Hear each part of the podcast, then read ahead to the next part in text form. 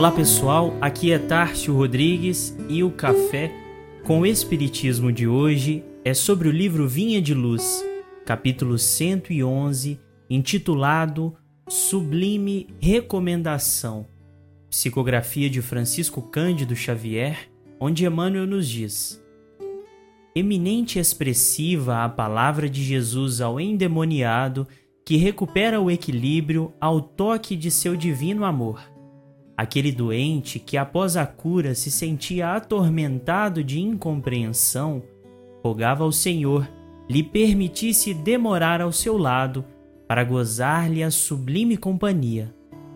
Jesus, porém, não lhe o permite e recomenda procure os seus para anunciar-lhes os benefícios recebidos. Quantos discípulos copiam a atitude desse doente que se fazia acompanhar por uma legião de gênios perversos.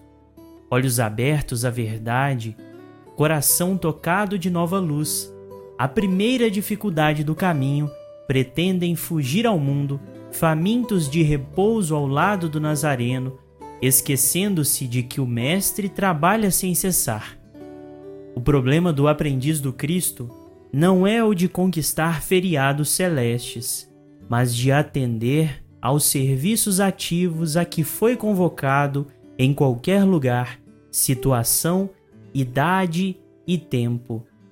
Se recebestes a luz do Senhor, meu amigo, vai servir ao Mestre junto dos teus, dos que se prendem à tua caminhada. Nesta mensagem, Emmanuel comenta o Evangelho de Marcos, capítulo 5, versículo 19, quando cura o obsedado de Gádara e este, tendo sido restituído ao equilíbrio próprio, suplica a Jesus a sua aceitação no convívio mais íntimo do Mestre. Mas vê seu pedido rejeitado, recomendando Cristo ao que fora possesso que retornasse aos seus para o próprio lar e ali, partilhando o convívio com os de sua intimidade, anunciasse para eles as graças obtidas da misericórdia divina a lição nos lembra a importância do lar, dos amigos, vizinhos, do círculo profissional, todos com os quais dividimos as experiências cotidianas, sem grandes alardes, sem público à vista, mas com a constância daqueles que nos vigiam os mínimos detalhes da jornada. É nesse ambiente onde estão os compromissos assumidos em primeira instância, e não muito raro o desvio ou a alternância do foco íntimo para o mais além pode simbolizar a nossa fuga pessoal da resolução de questões críticas de nosso roteiro. O teste verdadeiro, o fogo no qual se provará a obra de cada um, como diz Paulo em carta aos Coríntios, é a cruz diária e as pequenas alfinetadas que temos de olvidar no cultivo do bem, em nossa intimidade, para que em cada dia façamos a desconstrução do mal que nos resta desconstruir, eliminando tudo o que ainda há de vulnerabilidade para a ofensiva do mal.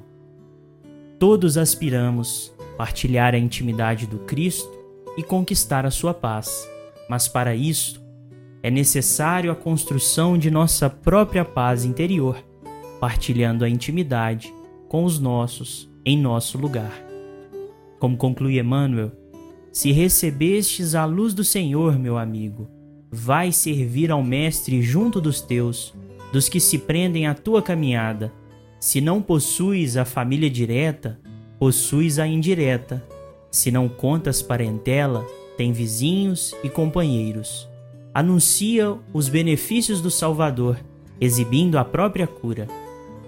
Quem demonstra a renovação de si mesmo em Cristo, habilita-se a cooperar na renovação espiritual dos outros. Quanto ao bem-estar próprio, serás chamado a ele no momento oportuno.